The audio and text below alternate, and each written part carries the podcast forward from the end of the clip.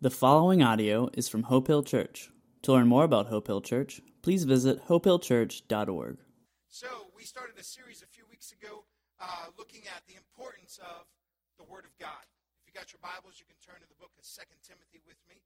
And um, let me pray, and then we'll dive into our Bible study. Let's pray. God, thank you so much for your Word. We know that your Word is truth. We know that your Word is power. We know that your Word is there to correct us, to train us, and to help us fulfill the will that you have for us. God, as we look into your word now, I pray that you would open up our hearts and minds to understand it and apply it to our life.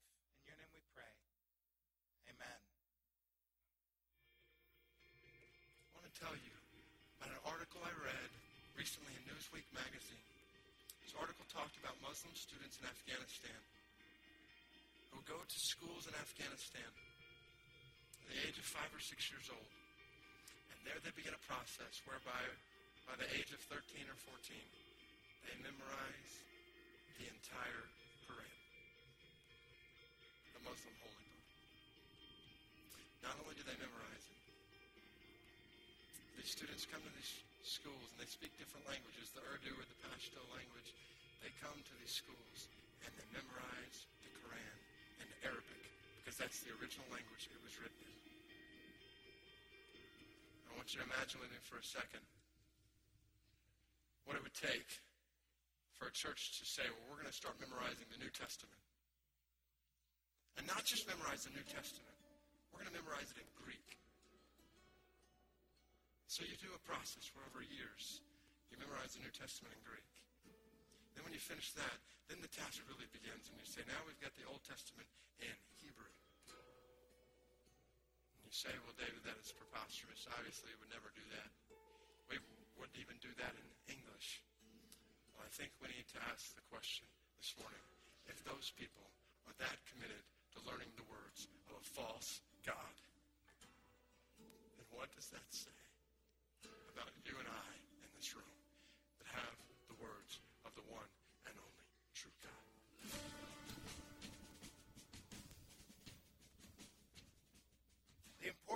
scripture is, is, is crucial. Um, we looked at the story of Mary and Martha when Jesus was visiting their home, and as Jesus was sitting in their living room and teaching, uh, Mary was sitting at his feet, absorbing and taking in everything that Jesus had to say, while Martha was in the kitchen working, doing important stuff. But she got upset and came out to the front room and said, Jesus, why is it that you're allowing Mary, my sister, just to sit there and, and, and not help me?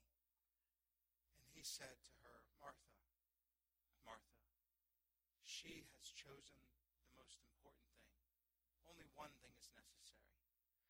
We are a church that is about serving. We are a church that's about taking the words of God. As James said, don't just be readers of the word, but be doers of the word. Uh, James said, the kind of religion that I desire is, is the religion that takes care of orphans and widows. It's important for us to be about the things of God, but if we don't know the things of God, we don't know how to be about the things of God. And it's got to start with us forming a foundation in our life that everything else is built on. And that foundation is Jesus himself. And the Word of God that he has left for us brings us in line with who Jesus is. And my hope is that as a church, we would become so grounded in the Word of God that the Word of God is just naturally flowing through us and leading us one step at a time as we feed children, as we clothe the, the cold, as we feed the hungry. And this would be our anthem that the Word of God, God in flesh, coming into us, is the one who leads us and the one who takes us into our, our next steps. The book of Second Timothy, written by uh, Paul, says this. He was encouraging a young man who he was discipling and mentoring and raising up to then teach generations and other generations. And he said these words about Scripture. He said this in 2 Timothy chapter 3, verse 14, 16. He said, All Scripture is God breathed and it's useful for teaching, rebuking, correcting, and training in righteousness, so that the servant of God may be thoroughly equipped every good work. The Word of God is so important. and We're going to be starting a class mid-February. Um, we're trying to get a class happening at 9:30 on Sunday mornings, and then at about 6:30 on Sunday nights. So you can pick and choose which one might work best for you. Teaching us how how the Bible makes sense, how to make sense of it, um, how to know how all the different parts of the Bible fit together, how to study it for yourself, and not just have to be spoon-fed by someone who already knows how to read it. We want to equip you to be people of the Word of God, approved workmen, not ashamed, knowing the truths and doctrines that are taught. As the book of Hebrews says, going on from milk and the basic understandings of Christianity to the deeper truths, the meat of the Word. We want to help you do that. The word God breathed comes from the word uh, theo, uh, theopneustos, and I know I said it wrong. But it comes from the word theo, meaning God, theology, the study of God. Nous, which comes from the root pneuma, which means spirit, the spirit breathed word. We believe that the Bible is so important that it is God breathed and here to lead us today. There's a little video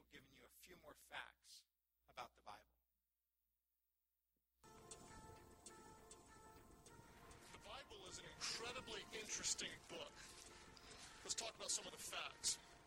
Fact number one this book is the best selling book in the history of the world. Fact number two this book is also the most shoplifted book in the history of the world. Truthfully, this isn't just one book. It's actually 66 different books wrapped up into one. This Bible, 66 books, it contains 773,692 words. It would take the average person about 70 hours to read this book aloud. What's amazing is the Bible is written by all sorts of different people. It was written by politicians, by statesmen, by farmers, by shepherds, by peasants, by musicians, by poets, even by tax collectors. The Bible is also written from all sorts of different places. The Bible was written by Moses in the wilderness, by Jeremiah in the dungeon. It was written by Luke while traveling, uh, Paul while he was in prison. It was written by John while he was in exile on the Isle of Patmos. This book, it was written from 13 different countries on three different continents Asia, Africa, and Europe and it was written in three different languages Hebrew, Greek, and Aramaic. And what's amazing is even though the Bible is written from people from all different walks of life over a span of 1,500 years, it has amazing accuracy and consistency when it comes to the message about the character, the nature of God, and His redemptive plan for mankind. The Bible is the Word of God. Not only is it consistent, true, and inspired, but it speaks to so many different topics.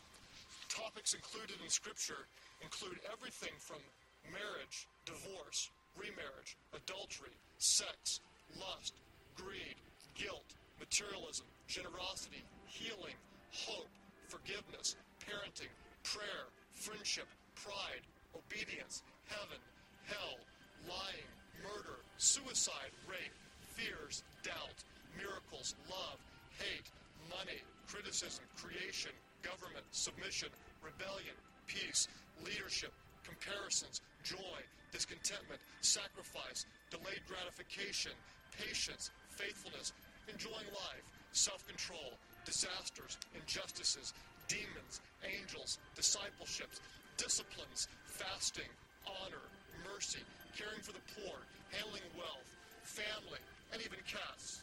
Well, not really cats, but the Bible talks about the devil. Same thing.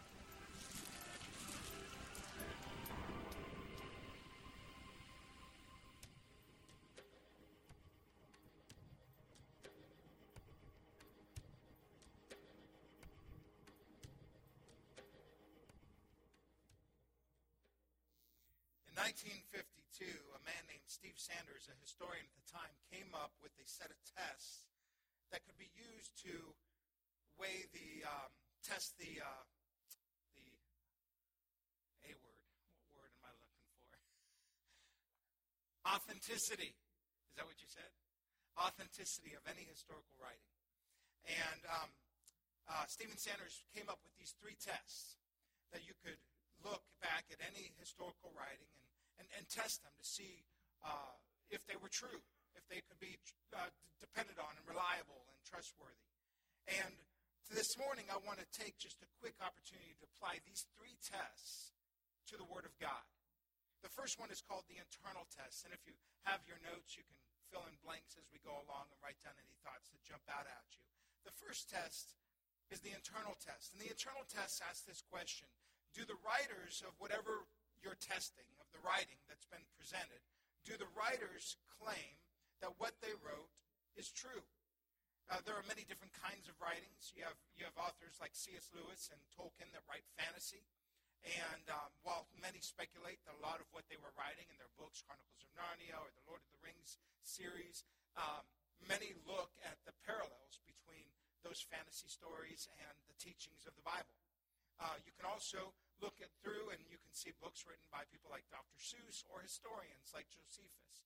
And someone that is looking at a historical writing wants to know what the actual writer. Did the writer say, you know, I've got a really neat story I've written down, I want to tell you? What do they say about it? Oh, I, I, I, I was dreaming and imagining, and, and this is made up, but I, it's a lot of fun, and I want to share it with you. Or did they say, you know, I've written this because I saw it? It's accurate, and it's true, and I believe it's important for you to know these facts. What did the writers of the Bible say about what they wrote? In 2 Peter chapter 1 verse 16, Peter, one of the closest friends and disciples of Jesus, said this about the word of God. 2 Peter 1:16 says, "We did not follow cleverly invented stories." You see those words there? These weren't cleverly invented stories. We did not follow cleverly invented stories when we told you about the power and the coming of our Lord Jesus Christ. But instead, we were what? We were eyewitnesses of his majesty. In other words, Peter is saying, I was there. I saw what I saw. I touched the one, the Messiah. I, I heard the things. I experienced the miracles, and I've written them down so that you would know them today. What do the authors say about what they were writing? Secondly, if you look at the time and season when most of the books of the New Testament were written, between 47 and, and about 70 AD, there were many people living in that time that were considered first generation believers, followers of the way, as recorded in Acts. People who were coming to know Jesus and, and hearing the apostles' teachings and seeing the letters that were being written and circulated through their towns. At any time, they could have written their own refuting what was being said. They could have made their own accounts saying that what is being recorded is not true. But this didn't happen. Clearly, across the board, everyone would say, yes, the Bible passes the internal test. The writers claim that what they believed they were writing was true. And this is demonstrated even further when you look at how most of the writers of Scripture ended, had their lives uh, go and how their lives ended. A majority of the disciples and many of the writers of the, uh, of the Scriptures faced death. They could have easily been uh, sacrificed or their lives spared if they would simply say, you know what, what we wrote was made up. We were just trying to form a following of our own or get rich quick schemes or something going on that we could get people to believe in. But most of these writers went to their death believing in this as truth. And many, many people would die for something they believe in, but very few would die for a lie. And here we have the authors themselves saying they believe that what is written is true, the internal test. The second test that Sanders would, would put out would be called the external test. Not just looking about the writings itself and what the authors of the writers uh, of the writings would say, but what do external sources say about the things that are written in the Bible? You can look throughout history and see that the, the person of Jesus historically has been, has been founded there are many religions, many historians that have written about a man named Jesus. There are many religions who don't, while they don't see him as the Savior or the Son of God, they see him as a, a great teacher or a prophet. The claims of Jesus are, are, are the writings of Jesus, the person of Jesus, are, are well founded in history. We have people such as a historian named Josephus and other non biblical writers and non biblical texts that affirm and confirm the biblical stories. Josephus wrote about Jesus, he wrote about John the Baptist, he wrote about the brother of Jesus named James, and many other leaders and events found in the Bible. There are Roman writings, Greek writings, Jewish writings about the events found in Scripture. Many historical, non biblical writings in alignment with what the Bible claims is true. In addition to the writings, we also can look back at archaeology. For years, critics held that the Bible didn't stand up to archaeological tests because simply for the lack of evidence. There were a lot of stories, there were, there were peoples and places and kingdoms mentioned that, that archaeologists had not yet found evidence for. But in the 20th century, discovery after discovery, many different findings have pointed to things previously spoken about in the scriptures, and the stack of evidence is building. If you go on Google and just type in archaeology and Bible, you'll find tons of articles from news sources like National Geographic or Time magazine or others that point to the things in Scripture as, and, and discoveries pointing back to them. There is a famous uh, historical archaeologist by the name of Nelson Glueck. And at the time of his life, he made the statement it can be stated categorically that no archaeological discovery has ever controverted a biblical reference. When you compare the Bible and the history and the archaeological finds that are being found now, the evidence is, is stacking up. When you compare it to other writings, there's a, a man named Joseph Smith who wrote the Mormon Bible. And he did not like the teachings as found in these scriptures, so he decided to take some texts that he liked from this Bible and created his own. And he made up the names of people groups and the names of early settlers in the Americas and uh, different things. And archaeologists have gone back and said, this is all fairy tale and myth, myths. It, it doesn't hold up to the same tests when you weigh the same archaeological and historical uh, evidence that points to the scriptures holding to what is true. The external test. What does outside evidence say about the Bible? It looks pretty good when you look at it archaeologically and historically. And I'm excited in a month or two when a group of us are getting able to go to Israel and we get to see firsthand some of the historical places that are spoken of in Scripture. The third test, the bibliographer. I can't speak this morning. Bibliographic test. I still said it wrong. Let's talk about this third test. This test asks the question how well have the documents been translated over time from the, their origin to today? You know, with different writings, there can be a number of first prints. Anybody here have a really fancy first print edition of something that's worth a lot of money? Anybody? Any book collectors here? Okay. We'll hopefully have a couple next service. Um, I know if Jared was here, he has a couple first prints of some comics that are sought after.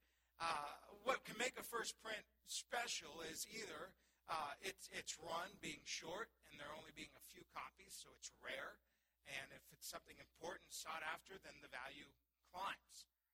Uh, another way to look at it is just the opposite. If there's a few copies, it can be considered rare and sought after, or it can be so important that the author wants the news spread, and so they make as many copies as possible so that the, the, the news can be circulated.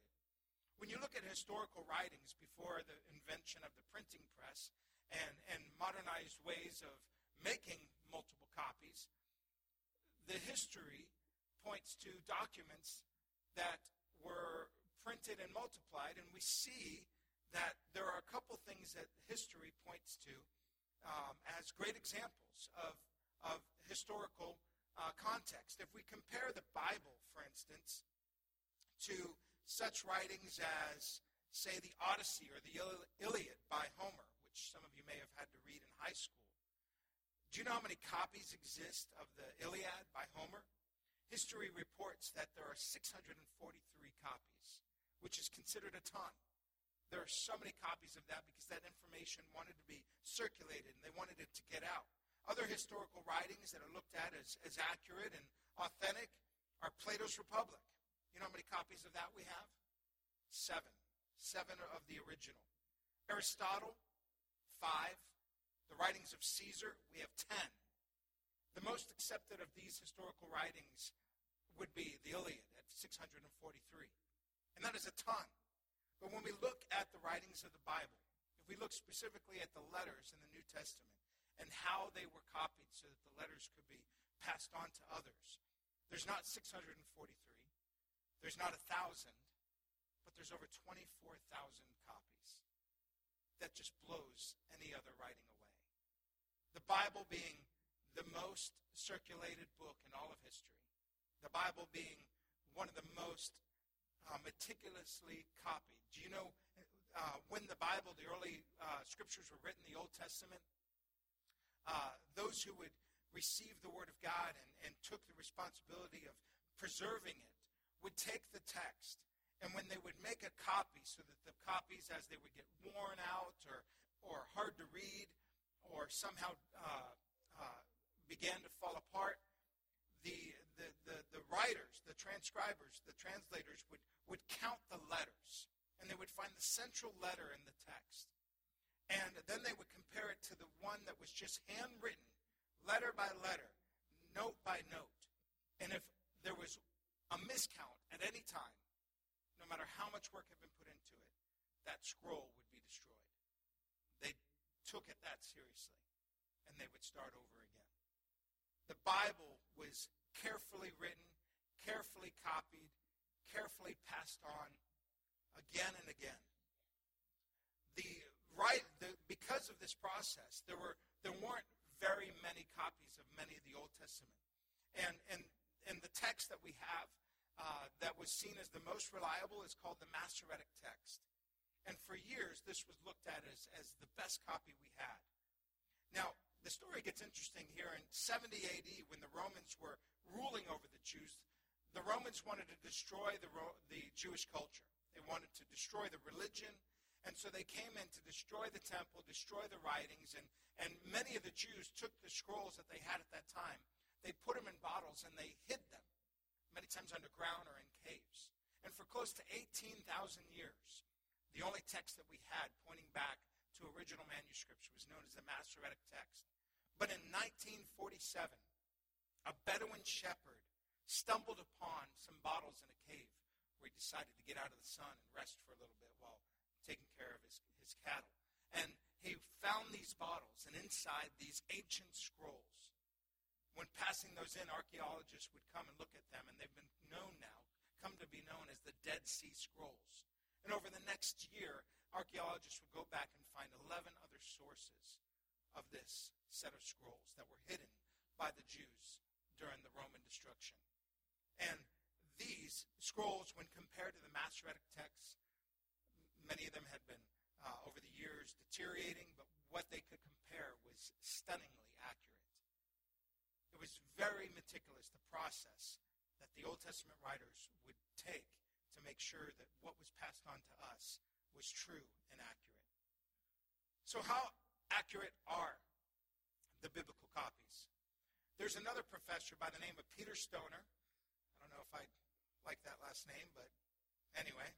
Peter Stoner got together 600 of his college students to do a study on the possibility of the prophecies in the Old Testament coming true. How many of you like movies? Anybody? A few of you. Okay, that's that's good. How many of you like movies with plot twists and predictions and uh, yeah, I love them. One of the, one of the greatest set of movies, a movie you might have heard of, Star Wars line of movies, um, leaves us with many questions. Uh, uh, who were Rey's parents? What is the origin of Snoke? Uh, what does Maz have to do with this story? And what role will Luke and Leia play in the next movie? Uh, questions that I'm sure keep most of us up at night. There are all kinds of things in movies, plot twists and predictions, and you love it when they come together and the way they form. And when you look at the Old Testament, the Old Testament wasn't just a, a series of writings and moral truths and uh, laws passed on, but it's filled with predictions called prophecies, pointing to things that would happen in history, kingdoms that would rise and fall, leaders that would be in power, and a Messiah that would come. For thousands and thousands of years, prophecies were written about a coming king, a Messiah, who would save his people. And it wasn't just global general statements like, one day a Messiah will come. But there were literal prophecies that a Savior would be born in the town of Bethlehem, that a Savior would die and be buried in a borrowed man, in a, in a tomb borrowed by another man.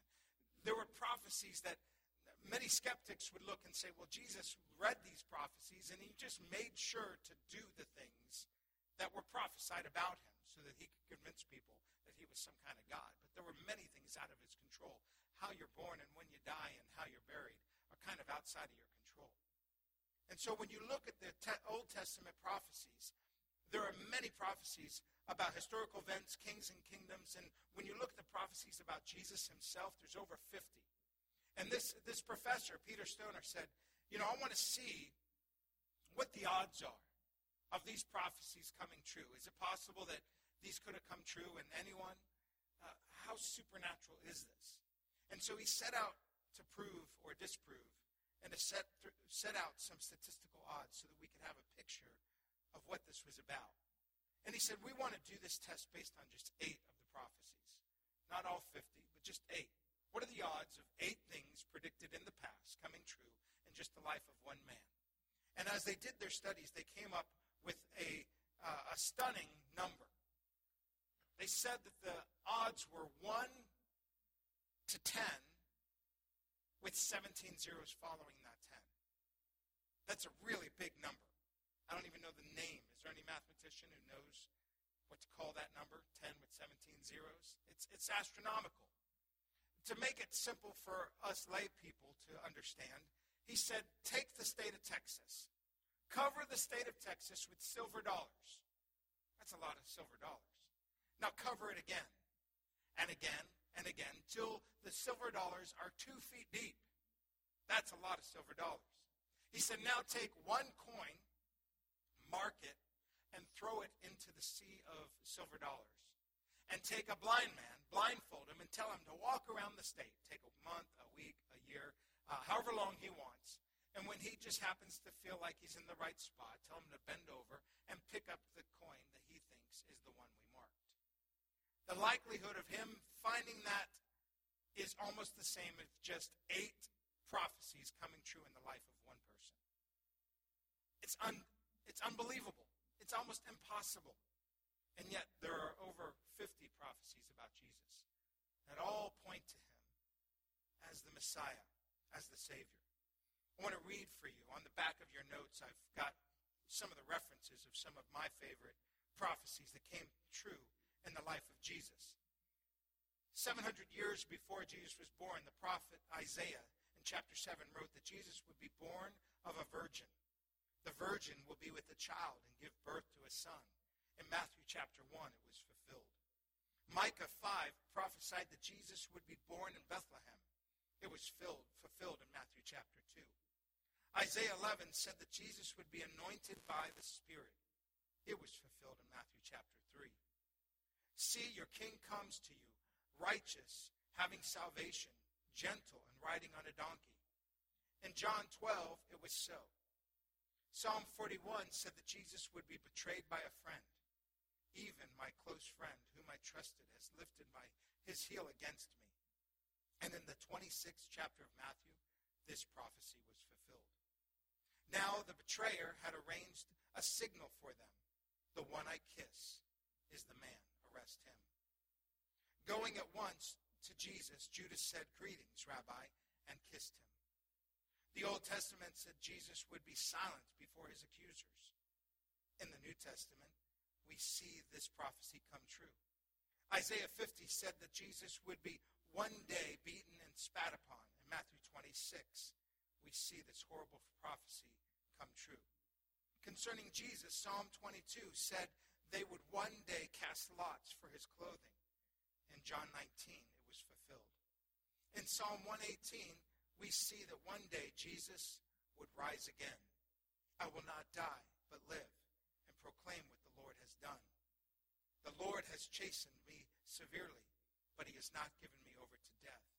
In Mark 16, we show that's exactly what happened. There are many prophecies in the scripture. If the scriptures were just fairy tales and myths, we would not see the history line up with the scriptures, archaeological discoveries line up with the scriptures, and prophecies, the way they keep unfolding and coming true. So my hope is that we, as the people of Hope Hill Church, would take seriously the Word of God, not just as a sacred, sacred, special, supernatural writing, but as a love letter written to us. And that we would begin to read it dive into it and try to figure out how it's directing us in our life. There was an interview that I was reading uh, where a set of uh, pastors were brought together, and they were all asked, "What's the one thing you would you would want for your congregation? If you could only pick one thing, would it be that they would be better tithers so that your church could do more to impact the world? Would it be that they would become missionaries so that all the unreached people groups in the world would be able to be reached? Would it be that they would become faithful in loving their neighbors as they love themselves? What's the one thing you would want? one at a time, each pastor present said that our people would read the Word of God and begin to do what it says. That's it. The Word of God is our foundation. It's our roadmap for life. It's our basic instructions before leaving earth. And it has a purpose and a plan for each of us to follow. And my hope is that we, the people of God, would become people of the Word of God. And we want to help you do that. I read to you some prophecies that have already come true. There's a few others that have not yet to be known. Check out some of these prophecies to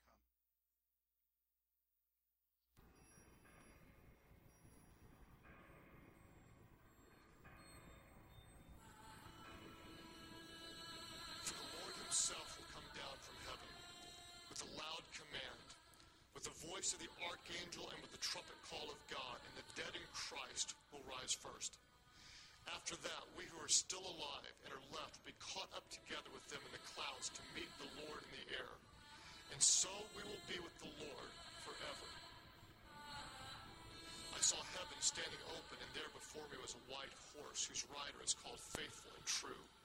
With justice he judges and makes war. His eyes are like a blazing fire, and on his head are many crowns. He has a name written on him that no one knows but he himself. He is dressed in a robe dipped in blood, and his name is the Word of God. The armies of heaven were following him, riding on white horses and dressed in fine linen, white and clean. Out of his mouth comes a sharp sword with which to strike down the nations. He will rule them with an iron scepter. He treads the winepress of the fury of the wrath of God Almighty. On his robe and on his thigh, he has the name written King of Kings and Lord of Lords. After this, I looked, and there before me was a great multitude that no one could count, from every nation, tribe, people, and language, standing before the throne and in front of the Lamb. They were wearing white robes and were holding palm branches in their hands. And they cried out in a loud voice, Salvation belongs to our God who sits on the throne and to the Lamb. All the angels were standing around the throne and around the elders and the four living creatures. They fell down on their faces before the throne and worshiped God, saying, Amen. Praise and glory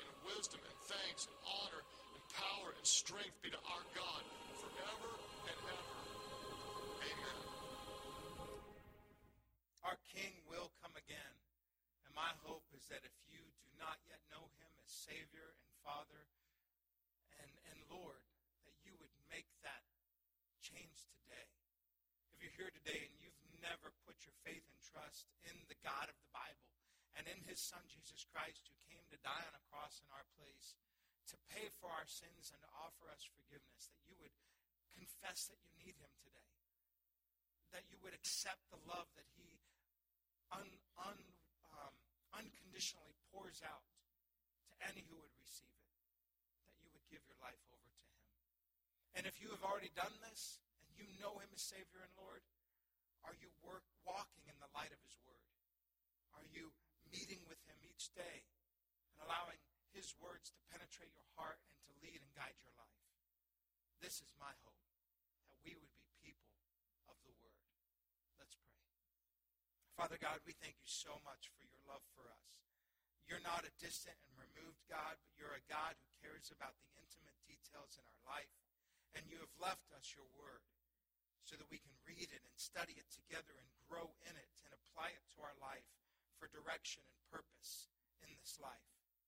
And I pray, God, for those who might be here today who haven't opened up their heart and life to receive your forgiveness and to receive the power of your Holy Spirit to transform them and to give their lives over to you, saying, Lord, become my Savior, become my God, forgive me of my sins, show me how to follow you.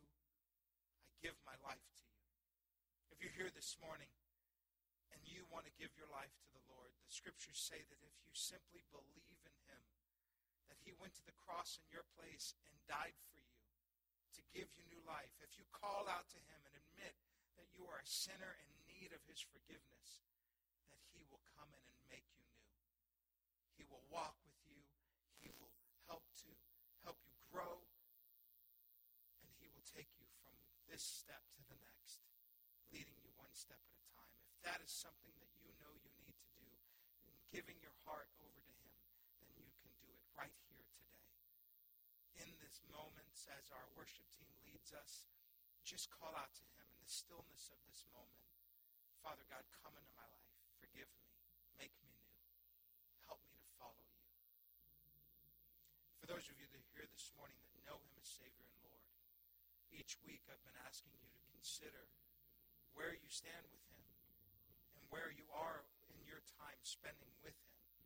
In 2019, my hope is that we would commit to living and walking with him each and every day. I have a sheet on your seats. And if that is a commitment you're willing to make, maybe today is the day that you're giving your life to Jesus for the first time, truly saying, I want you to be my Lord. If that's true for you today, check that first box. Today I submit to Jesus as my Savior. If you know that you're ready and you need to take that next step of baptism, we're going to have baptism in two weeks. We would love to meet with you about that, explain to you what baptism is, a symbol of us being buried with Christ and walking a new life, a new person. If your next step is to say, you know, I've taken those steps, but I know I need to be regularly meeting with my God, and I'm committing to being a regular reader of the Bible and meditating on His Word, then I want you to check that box. And then if you want to sign up for the class, we'll be starting in February to, to, to, to get, get a better understanding of His Word. And let us know if that's something you want us to do. Father God, we thank you for being here. We thank you for being a God that made it all possible for us to be reunited with you. We know that the night before you were arrested, you took a piece of bread as you were sitting with your close friends. And you told them, Tonight, as you eat of this bread, let it be a symbol of my body that will be broken for you. And then he says to us, living 2,000 years later, each time that you gather together and you eat of this bread, remember my love for you. Remember that I went to the cross for you. Remember that my body was broken for you. And he took the cup that night wine. And he said, As you taste of this, remember my blood that will be shed for you, the blood that will be shed to offer forgiveness for the sins of the world. As often as you eat of this bread and drink of this cup, remember how much I love you and how I want you to live for me. So when you're ready, for those of you here today who consider Jesus your Savior and Lord, when you're ready to, to celebrate in thankfulness and worship of what he did for us and what he wants us to do for him, come up to the front or go to the back and, and participate in communion, taking a piece of the bread and dipping it in the cup remembering what Jesus did for us. For those of you that give your heart today, we have some prayer team members in the back. Mike and Rob are back there. I'm up here at the front. We'd love to pray with you. Just come up and say, Pastor John or Mike or Rob, I gave my heart to Jesus today. We'd love to just say a prayer of celebration with you. And if there's something else going on in your heart and you want prayer about it, let us know. We would love to pray with you. And if you're making a commitment to dive deeper into the Word, bring me your sheet. I'd love to personally hold you accountable and cheer you on in 2019. Bring that sheet up to me if you feel led to make that step. God, thank you for your love for us. Move through us now as we reflect and respond as you lead us. In your name we pray.